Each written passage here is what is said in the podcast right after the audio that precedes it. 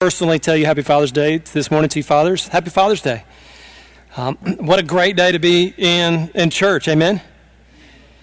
And um, Pastor John uh, wanted you to know that uh, he didn't, he's not preaching this morning because he wanted to be a good father leading into Father's Day and be attentive with his children and his wife on vacation. So, uh, Pastor John, thank you for this privilege that I get to, to do this this morning. Um, well, interestingly enough, a uh, couple, couple months back, just in my prayer and, and quiet time with the Lord, God gave me a Father's Day sermon. And I was like, man, this is interesting. So I just kind of wrote it down and tucked it away. Like, I don't know when I'll use this, but. And then Pastor John comes in. I didn't mention anything to Pastor John. He goes, hey, you want to preach Father's Day? And I was like, oh, man, God is so good, isn't he? That he would, in advance, like, begin to put these things in my heart so that today a word might be spoken to our hearts to encourage us. Amen? Amen.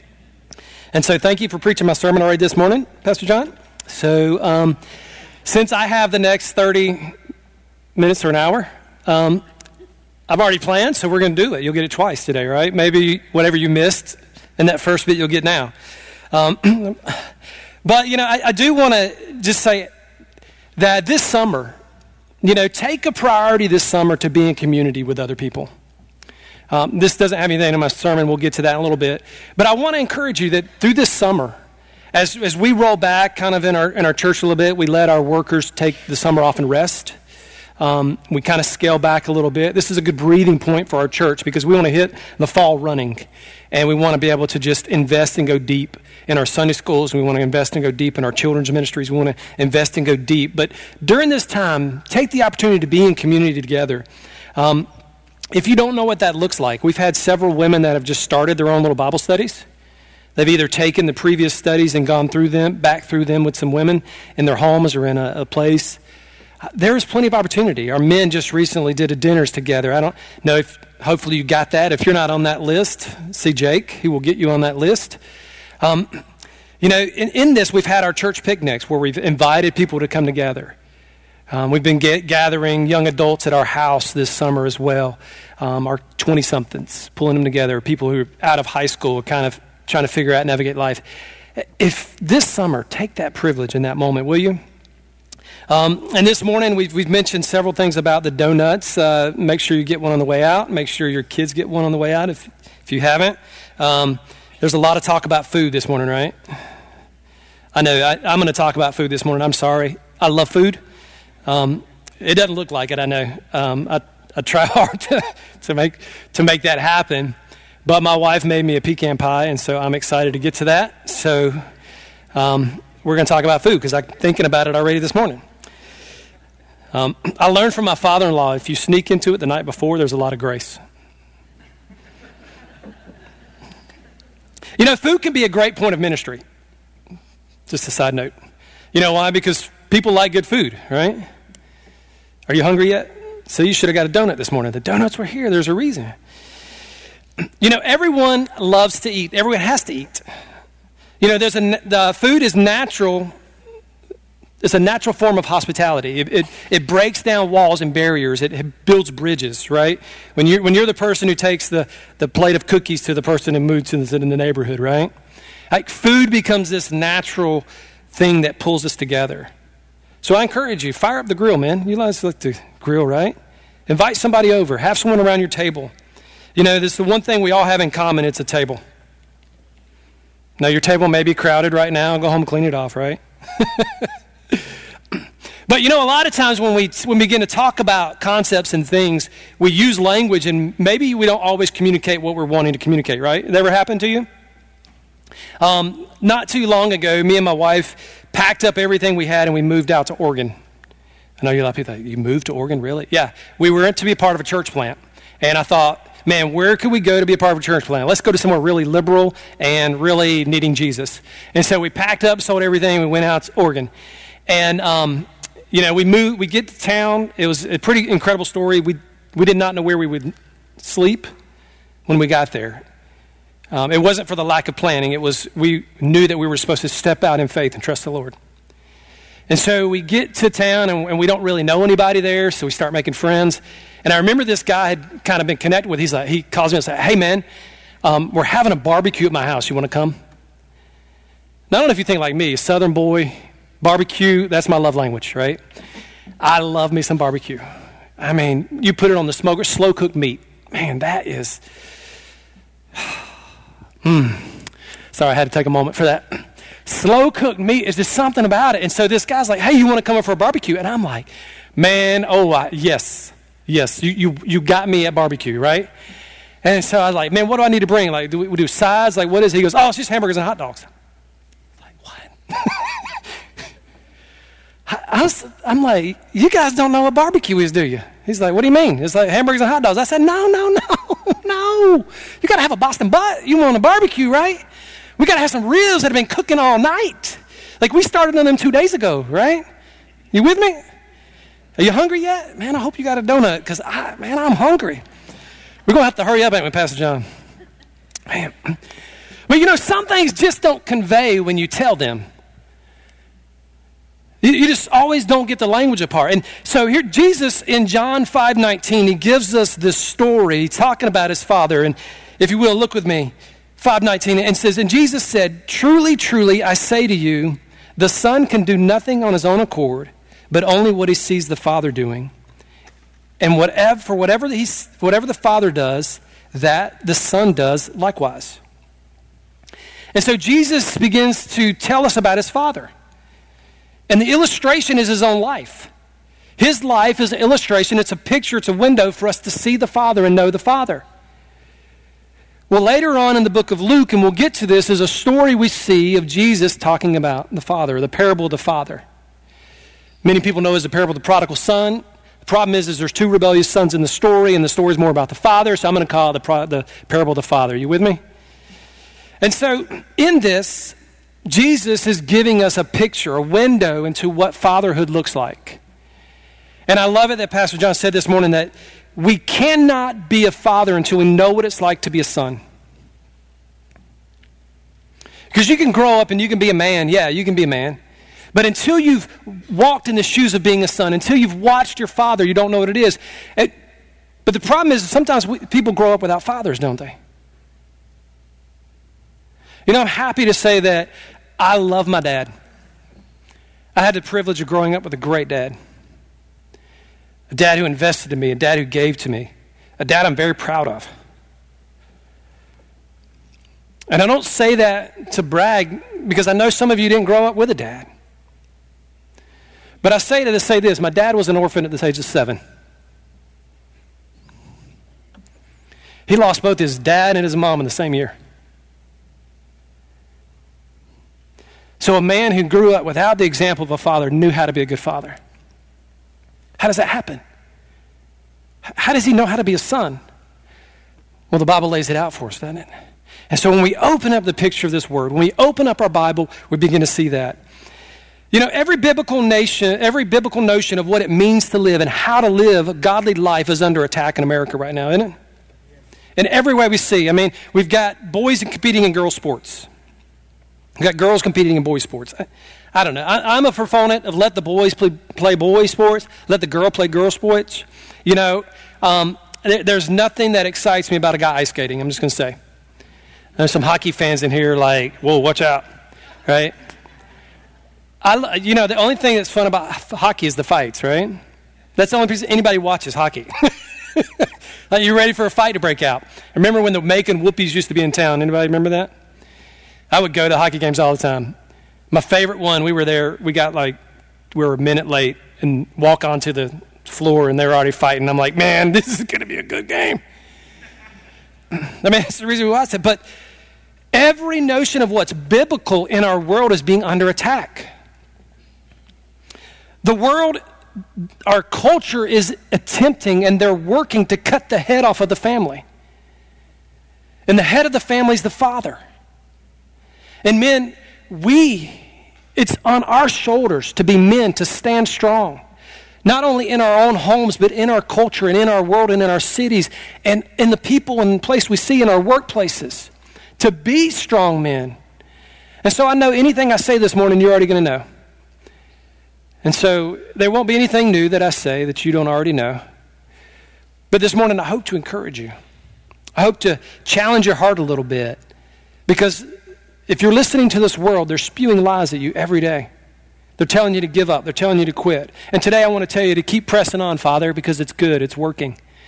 Keep pressing on, Father, because your children are watching. Press on, Father, because it's the right thing to do. Press on because the Spirit of the Lord is with you and He's leading you. Amen. So I'm going to pray as we get into this morning. I've got seven characteristics. I'm going to go through them really fast, so we won't be able to go really deep into them. But I want to just remind you and give you some tools to hang on to today as we look at Father's Day. So, Heavenly Father, I thank you for today. You are our good Father. God, thank you that you can, to the fatherless, you become their father to show them how to be sons so that they can be fathers. And God, for those of us that have great fathers, thank you, Lord. What a privilege. And God, what a challenge, Lord, to walk in big shoes. God, I pray today as, as I speak and as I talk that you would anoint my lips, God, that you would give me a voice to speak. God, that you would give me words, Lord. Give me clarity and unction, I pray in the name of Jesus. Amen. So, several months back, I was telling you, when God began to lay this on my heart today about speaking the Father's Day, it started with just the basic thought and then he began to unpack this parable of the Father to me, is that when I look at you, you are mine. This phrase began to just stir in me. When I look at you, you are mine. And as I read through the story of the prodigal son, that's what I saw. And it was like the father, when he saw his son in the distance, he didn't go, ah, man, that knucklehead's back. He didn't go, man, what a total mess up. Was he here trying to mess it up again? No, he looks at his son and he says, You're mine. And he runs to his son.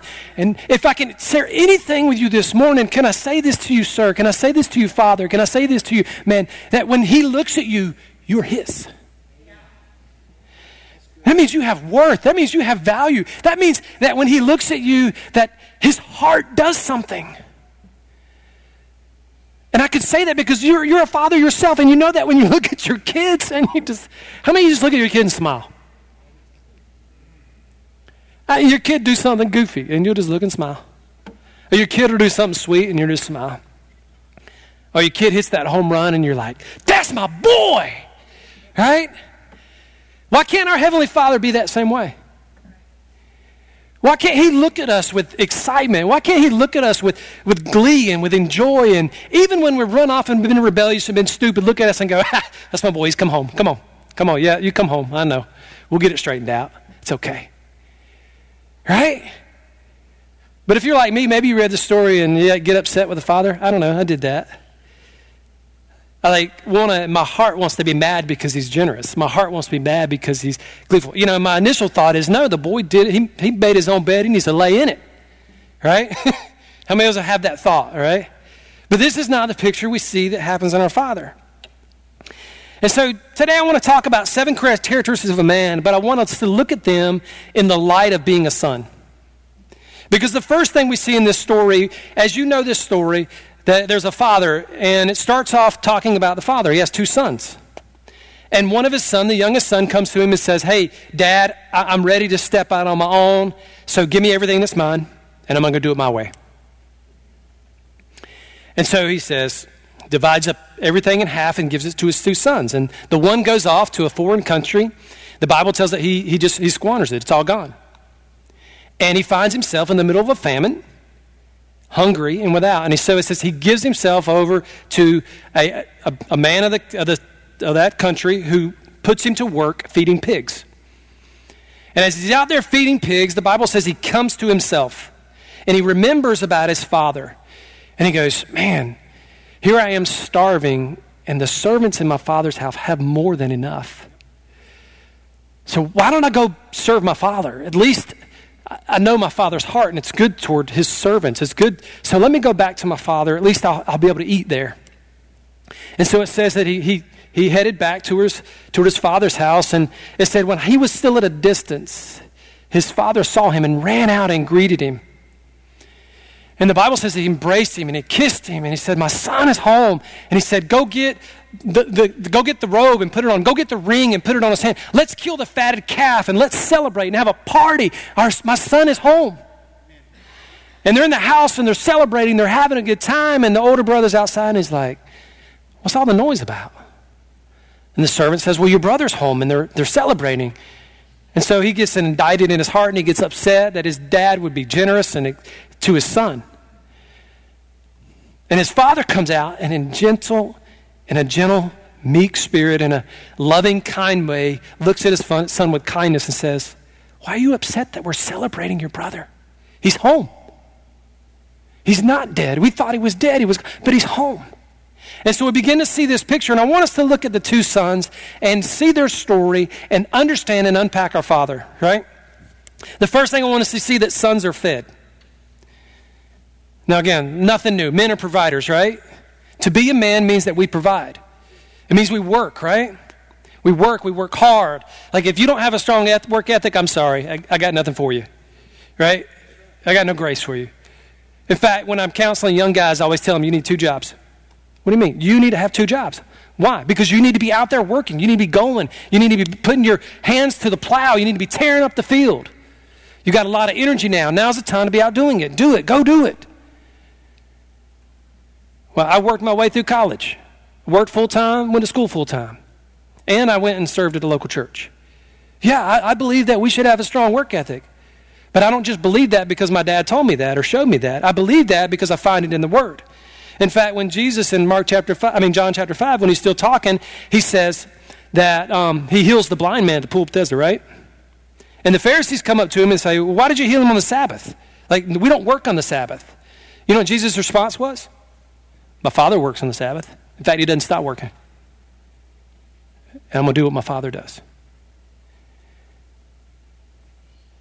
Right? Men, we're men, we have strong work ethics right? We put the hands to the plow and we go and we provide for our families. You know, the Bible says that when he came to himself, what did he realize? He realized his dad was a good provider. In fact, he was so good at providing, his servants had plenty. That's how good his father was at providing. And I know this means work. But, guys, that's what we're built for. That's what your heart cries out for. You know, and it's not just that we provide physically, but there's a balance to this, and there's a place where we, we walk in where we're providing both physically and spiritually, right? That we do both, and we do both well. And for a lot of guys, I know it's easy. You can do the physical, you can provide physically well for your kids, but sometimes the spiritual is a little harder. And then maybe you're on the other side where the spiritual is a lot more easier, but the physical is a little harder. It's work. That's why they call it work. It's work. And that means sometimes you set aside your own agendas, your own goals, your own things to sit down. Yesterday, I remember setting aside my own desires, my own wants to sit down and read the Bible with my daughter. You know why? Because I don't want to just provide physically for her, I want to provide spiritually for her. And we sit down and we read and we read, and I read to her, and then I talk about what we just read. You know, um, I'm probably going to talk a good, about, a good bit about my dad today. I don't know if he's watching online. I left my phone over there, so if he texts me, I won't know. Uh, um, I, again, I, I, do love my dad. And if you're here, you're a dad, man, I'm so glad that you get that privilege. I can't say how excited I am when I think of that for you. I don't know of a higher calling, a higher privilege in life to be a dad. I love it. I, I love it so much. It's been one of the highlights of my life. And I remember growing up, my dad was a great provider for us. We didn't have a whole lot. I, I didn't realize we didn't have a whole lot because we had everything we need. I just didn't realize that everything he made was spent on us eating. I know, you raised three boys? there you have it, right? Um, I really did not realize how much I ate until I moved off and went to college and went to the grocery store the first time, and I'm like, man, that was $200 worth of groceries. It only lasted a week. How is that? like, really? But we provide as men. We provide both physically and spiritually. And growing up, my dad was involved in our church, and my dad made sure we were the church, and we were never late to church. We weren't late on a Sunday, we weren't late on a Wednesday. In fact, we didn't even stop to get gas to make sure we, we didn't get late. I remember the only time, um, There was one time we were late to church, but it was my fault, and we, maybe we'll get in that story later. But um, I remember one time we ran out of gas on the way from church, but not to church. Like, we were never late to church. In fact, my dad would make it sure he was, it was an effort, and he made the time, and he, he would rearrange his schedule so that we, he would be home on Wednesdays so that we could be at church on Wednesdays. Now, my dad would say he's not the biggest theologian. He didn't study Bible. He didn't have anybody teach him the Bible. But he was involved in Royal Rangers, and Royal Rangers was a way he could spiritually invest in my life and physically invest in my life. And so he made sure we were there. But not only that, my dad was highly involved. He was involved in what I was doing in that, what my brothers were doing in that. In fact, my dad um, every year had three Royal Ranger winners in his house. We would go to different levels of competition, we would win those competitions. They, they saw us coming. My, my dad would make workbooks for the awards. Right? They didn't have workbooks back then. They just had one book and it said you need to do these things. And so my dad would sit down at a computer and he would put out, he would get on there and he would make a workbook for us so that we could work through it. And he would make sure, and all these things, and when we were memorizing scripture, he would make sure we were memorizing the scripture. And all these things, he was over and over working and right there beside us. I learned how to build a fire. I learned how to tie knots. I learned how to survive in the wilderness. I learned all these things from my dad. In fact, it was funny. I remember in college, we went on a, a trip with some college friends. Um, those are always good stories, aren't they? So um, I had some buddies, and I'm like, hey, let's go on a camping trip. I'm like, great. I know how to camp. That's one thing I can do well. And so, um, all right, we're going to go hiking out in North Carolina, the Standing Indian. I don't know if you've ever been there. It's a really high place, beautiful overlook over to this valley. And so we get out there, and there's six inches of snow on the ground. I'm like, I'm game for this. This is good, right? And so, you know, some of the guys say, hey, we're going to bring this, we're going to do that. And so we get there, and a guy who's kind of leading us takes us the wrong way on the trail. And so we're like hiking half the day, and um, we don't see anybody. And finally, we run into somebody on the trail who's just as crazy as we were. And we're like, hey, how much further is it? He's like, guys, y'all are walking in the wrong direction. And so we're like, man, come on. So we all go back. We get back to where we came in and parked, and they're all hungry and ready to eat. And so they're like, well, let's just sit down and make up camp here. And I'm thinking, guys, we came to go to the top of this mountain, not to camp out in the valley. Like, no, we got to go to the top. And they're like, oh, no, we're going to stand on here. I said, all right, I'm going by myself. So I head up the top of this mountain, I'm, and I had, um, it was one night, so I wasn't planning on cooking a meal and everything, so I just brought a sandwich, right? So here I am sitting on the top of this mountain, eating my sandwich. Just beautiful sunset, just sitting there watching. Oh, man, just taking it all in. And I have a memory, I have a reminder that pops in my head. You ever have those? It's like, you don't have a flashlight. I was like, yeah, you're right. I don't have a flashlight. This will be fun. And so I remember running back down the trail I remember the sun going down, it getting dark, there's no moon. but yet I somehow make it back to our campsite. And I get back to the campsite, and these yahoos hadn't started the fire yet. They had used up a whole gallon of lighter fluid and still had no fire. And I remember right before I left, I was like, hey, can I help you build a fire? And they're like, no, we got it. We know what we're doing. So I come back and I'm like, really, guys, you haven't started a fire? So I, I go, and a few minutes later, I got a fire going. Right? These are things that God, that my dad had instilled in me, and because he instilled in me, when I'm out here on my own, I can be a leader now. And I can actually start provide for other guys who don't have a clue what's going on. In fact, it was so crazy, these guys were so clueless, one of the guys didn't even bring a sleeping bag. they had a three man tent for five guys. I'm like, y'all look crazy. Not in that. Uh-huh. I remember spending the night in a log. Like, I ain't scared. We'll do it. But see, because my dad had instilled these things, he had worked at me, because he had taught me how to provide both physically and spiritually, when here I'm in a situation, I know what to do. I don't freak out. There's no getting concerned, right? Well, he's prepared me for this moment. The second thing is their sons are clothed. You know, in this, I see that men are generous with the spoils of their conquest. Real men are generous with the spoils of their conquest. You see, when the son shows up, he takes his best robe and covers him in it. He gives him a ring, right? He doesn't hide these things from him. You see, because a real man understands that God gives the victory and that he hands out the spoils.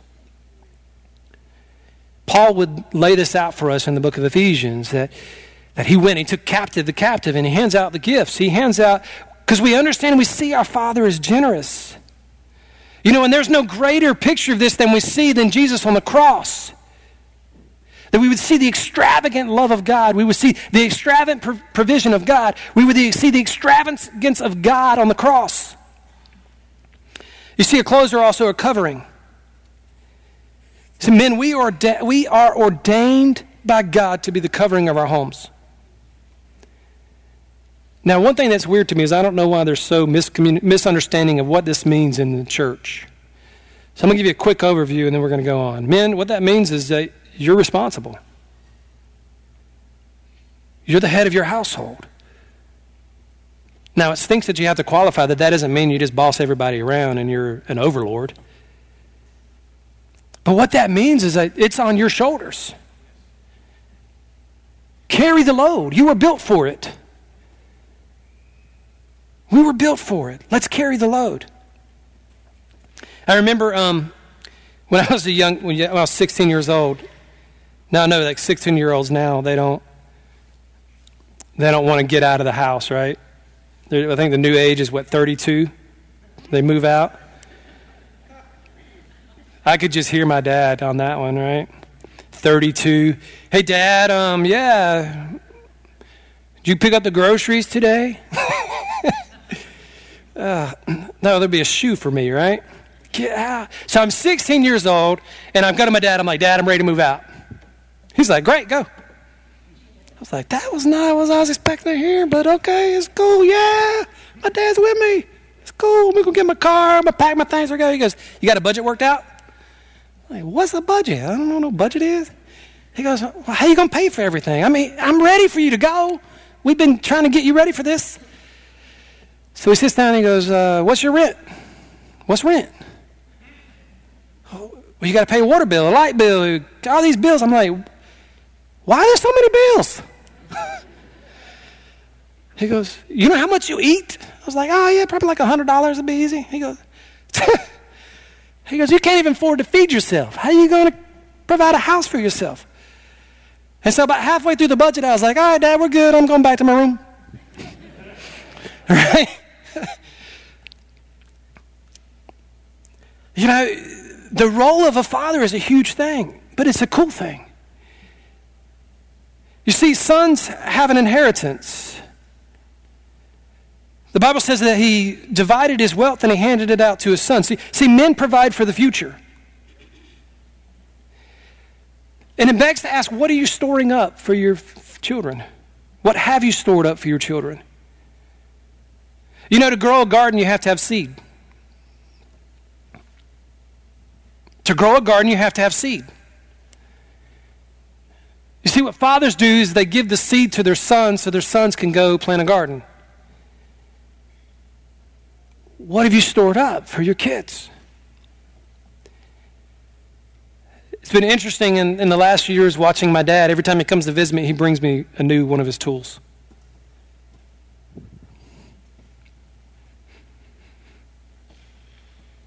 And every time he does it, I just smile because I see my dad passing along seeds. These are the things that I've used to build a life. And he starts handing these off to me. It was funny when I was up in college. I remember um, this was pre cell phones. It makes me old, doesn't it? Some of you don't even know what it's like to not live without a cell phone. when I was up in college, my dad just shows up at my house. I was like, "Oh, hey, Dad, how's it going? Good to see you." He's like, "Hey, man, you got anything to eat?" I'm like, "Well, no, not really."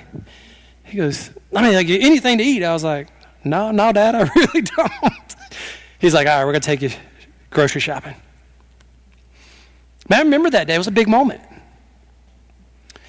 Because here my dad is, is investing in me. He wants me to stay in school, his school. He's also instilled me that I work hard.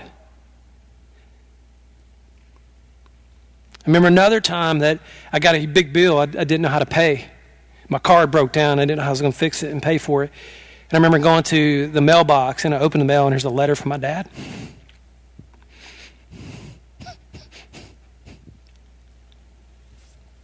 I open it up and he goes, just sitting in another airport, thinking about you.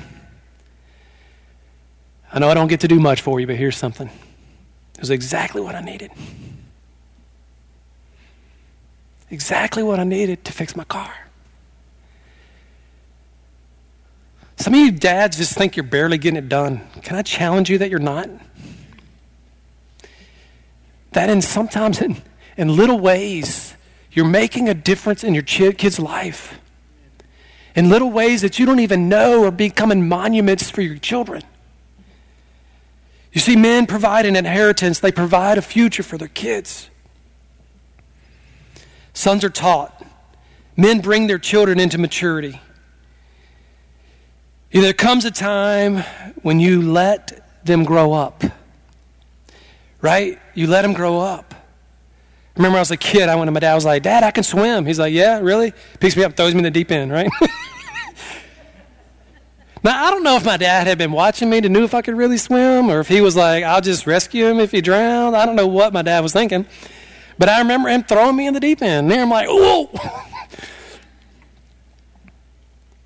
yeah. I'm going to throw you. you. You can swim? Okay, go, go do it. But he was right there the whole time. You know why you do that, fathers? I know we live in an age where they tell, uh, tell us that we have to do it for our kids. I mean, they're 32 sitting in our basement, right? We're still doing it for them. You know, that's the world we live in. That's not the picture that God has for us. The son came to his father and said, I'm ready to have my stuff and move out. He goes, Okay. Let's see how that works out for you, buddy. I'm, I'm here for you when you get ready to come home. You know why we do that? Not too long ago, I went on a backpacking trip with my dad he's getting a little older. I didn't know if it would be our last opportunity to do it. It was cool. Got my brothers together. We go on this backpacking trip. I don't know if you've ever been to Cheaha National Park in Outland, Alabama. There's a thing they call the Devil's Staircase. It's named properly. and so we get on this trail, and I'm like, oh, it's the Sh-, looking at the map, right? I'm like, oh, it's a short trail. It'll be easy. We'll just get on this short trail and we'll go up. But the thing I didn't know is that every step on that trail was a step in elevation. and as we get a little bit into this trail, I see my dad just under the weight of his backpack is just it's really getting him. And so I look at my dad and say, Hey dad, let me carry your backpack. And I remember carrying my backpack and my dad's backpack up this mountain. You see, men, this is why we teach our kids how to grow up. Why? Because one day they're going to carry your backpack. And I, what kind of man do you want carrying your backpack? Right? They're going to carry your backpack. Sons are taught, they're brought into maturity. You know, my father was a teacher. That was one thing I loved about my dad. He was a teacher. Anything that he was doing around the house, he was working on, he'd bring me along. If the light switch needed replaced, hey, Wade, come help me. If this needed done, hey, Wade, come help me. Come, come, come do this with me. I remember my dad would take me on the road during the summers to his job. I would watch him work, ride along the roads with him. We'd talk. We'd always stop and fish on the way home. It was really cool. So I kept going back with him. He'd stop and fish. Loved it. And um, I remember that one day under the house, we had a crawl space. Anybody have a crawl space in your house? We had a crawl space, and the pipes broke on the kitchen sink. So he's like, "Hey, Wade, I need your help." He comes, at the moment, I didn't know my dad was like very much afraid of tight spaces. and so the good news about him teaching me how to do all these things, he's, he's able to send me under the house and at the edge of the, the opening of the crawl space, tell me what to do. Man, there's a benefit to this. You see what I'm saying? Yeah, it's, it's, a, it's a funny story, but there, there's, a, there's a way where you start pushing them out the nest, right?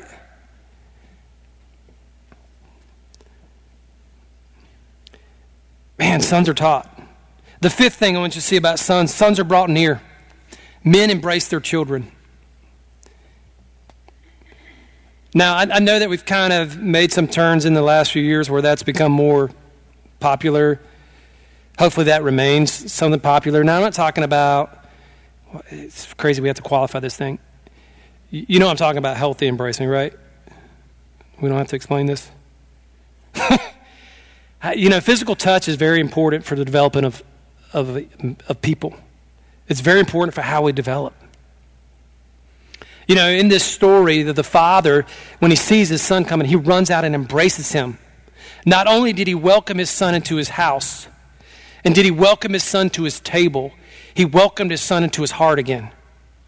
He embraced him, he drew him near, he brought him near to himself. Sir, I, I would ask you this Do your children see you kiss your wife? Do your kids get to see you flirt with your wife?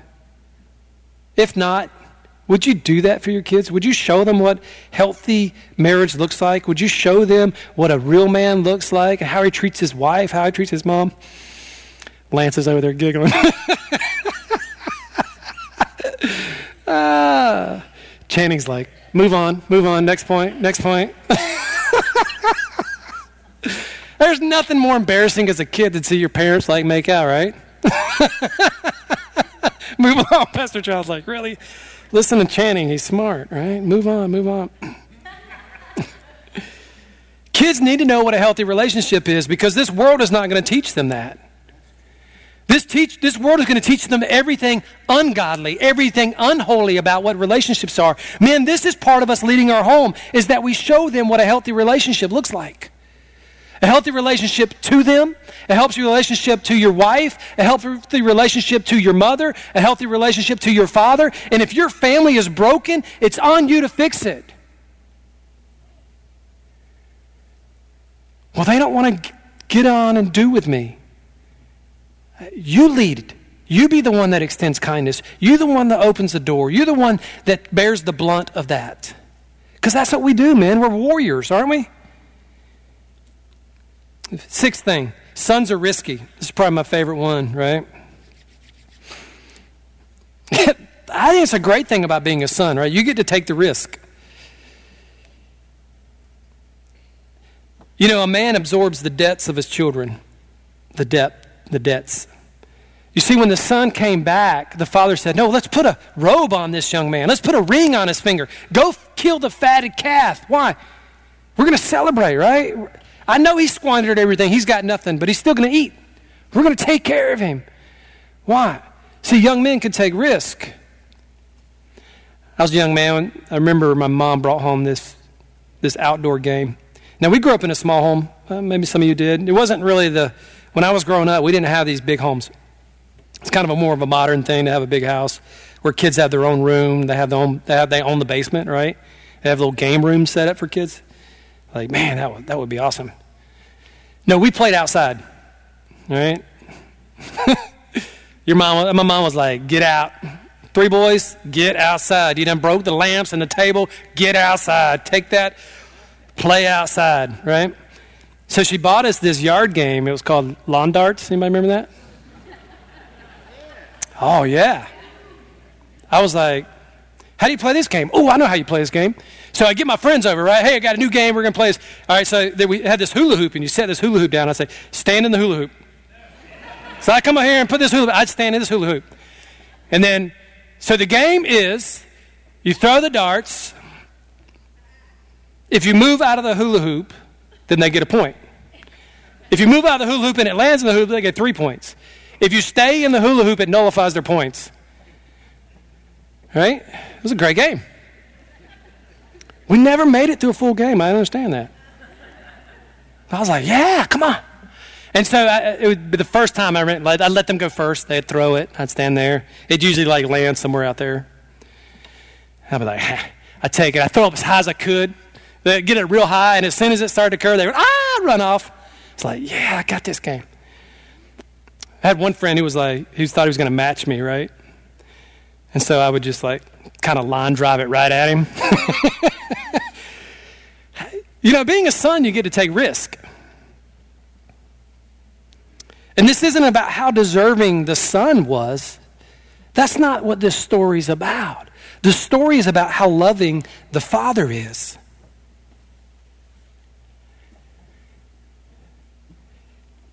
You know, as fathers, we let our kids fail. We let our kids succeed. We let kids take risks. We let them do stupid things. It's part of being a boy, I think, right? Some of you mothers of boys here, you're like, I wish it wasn't, but it is. You know, we really need to let young men be young men. And we do some stupid things. I did a lot of stupid things. I took a lot of risk. I still absorb it and take a lot of risk. My wife wish I wouldn't take so many, but we do. And sons can fail. Brooke, if you want come on up. You see, it takes a man to raise a boy. In America, most boys will not be influenced by a man until they're 18 years old. They go to daycare. It's a woman. They go to preschool. It's a woman. They go to kindergarten, grade school, it's a woman. They go to middle school, it's usually a woman. They go to high school, it's a woman. And unless the kid is involved in a sport where they have a coach, most of the influences in their life will be women. It's a true fact. It takes a man to raise a boy. I believe that in the depths of my heart. So, men, it's up to us, isn't it? I'm going to challenge you. If you've ever wondered how to get involved, go see Jake. Get involved with our Rangers. That's a great place to get involved. And don't just stand around. Like, this isn't a stand around sport, is it, Jake? It's to get involved, get dirty, right? Plan the next camp out. Teach boys how to build a fire. Man, I can't tell you how much fun that was as a kid. Learn how to tie knots. Go on a survival camp out. You want to have fun? Go camping with nothing but a pocket knife. Man. Learn how to catch a fish and clean it kill an animal and clean it. Like, yeah.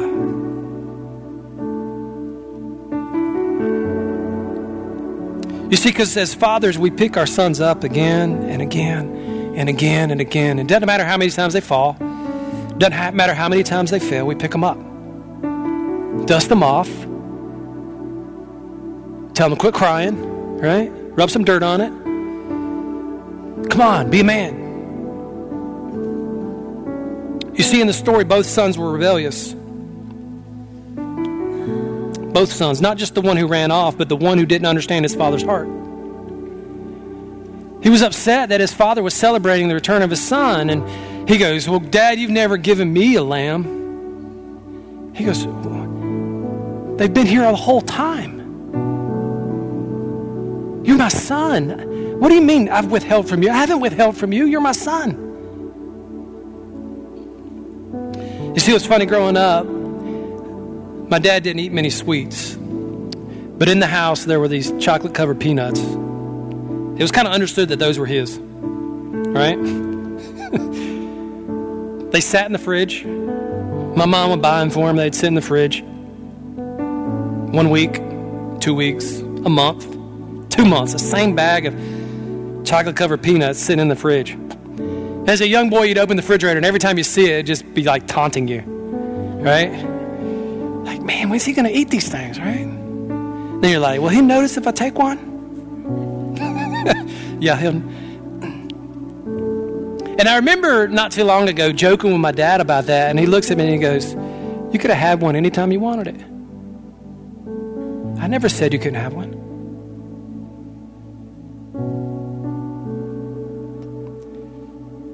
You see, the thing is, is I think sometimes as fathers, we forget that the candy in the fridge is ours as much as it's his.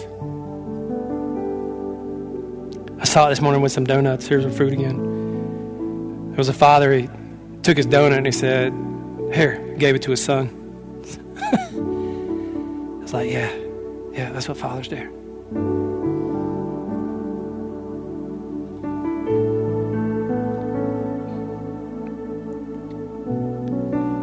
You know, so many times the candy's sitting in the fridge right at our fingertips and we don't touch it. but yet we indict God because He's not generous.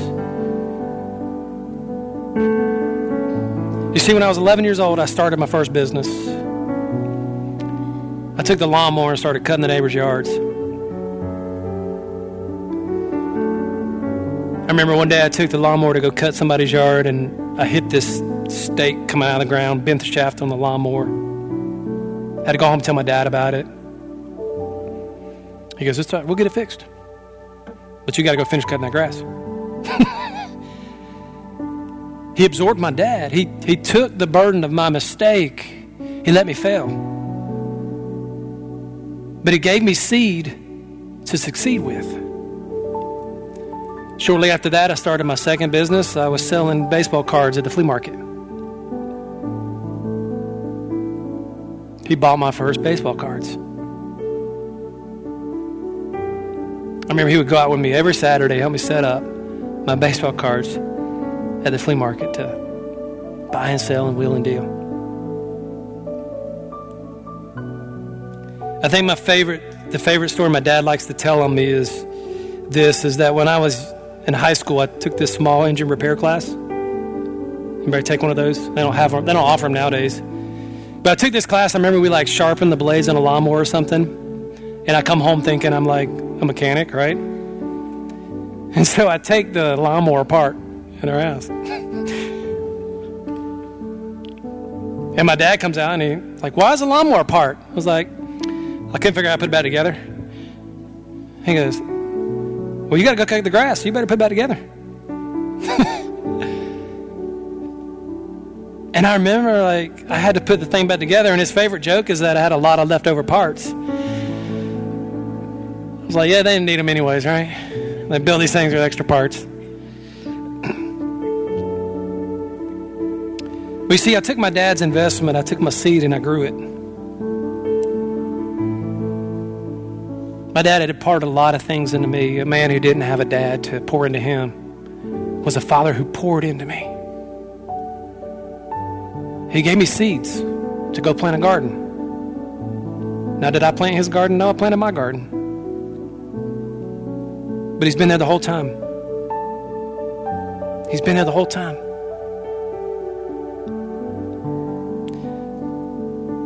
You see, we got to let the boys be boys. It's important for us to defend normal boy behavior. Normal boy behavior.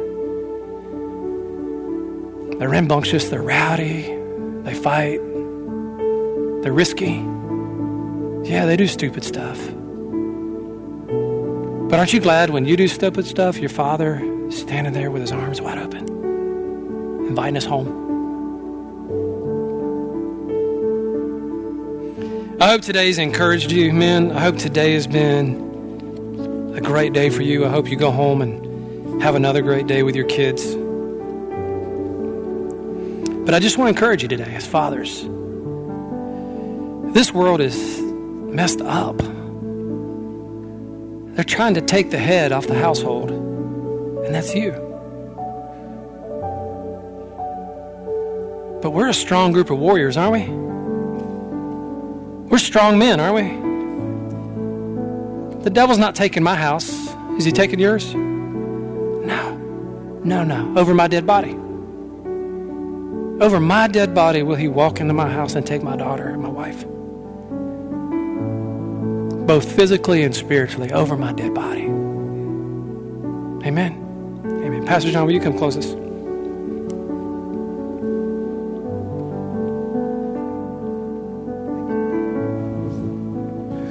Church family, would you stand with us as we get ready to go home? Know that I'm keenly aware that we have a vast variety of different people here in different places in what Father's Day means. Some are evolving, some are vacant, uh, some are full, and most of us are mixed emotions today. But I want to make an appeal, and then I'm just going to pray and dismiss us. If you are a man, just a man, a spiritual man, you can be a voice. You can be a light, a shield, a tarp, a safe place. You can do fatherly things even if you're not a father to them. I would say that if we put as much emphasis on that as we did on being like Christ, which we're supposed to do, this world is in desperate need of fatherly voices, fatherly expressions. I just got my kids out of my house. Well, instead of retire, retread. Open the door to your heart and your house. And let's share not just Christ with the world, but the fatherhood of God as well. Father, we love you today. And we thank you, Lord, for all that we've been given. I'm so reminded that all the blessings I have, and not one of them deserved, not a one. That's because of who you are. You have protected, you've preserved, you absorbed my debt, all the things that Wade talked about. Give us the courage and the character to model the way you, Father. Always available, always consistent, always the same. As we go out from this house, Lord, I'm keenly aware that Christ is at the door. I believe it with every fiber of my being. I believe this age is coming to a quick close. May our lamps be burning, full of oil. Maranatha, even so, come Lord Jesus. And Father, as we leave and go out from this place, keep us safe as we come back together to worship you if you should tarry next week. In your son's name I pray. And all God's people said, Amen. God bless you today.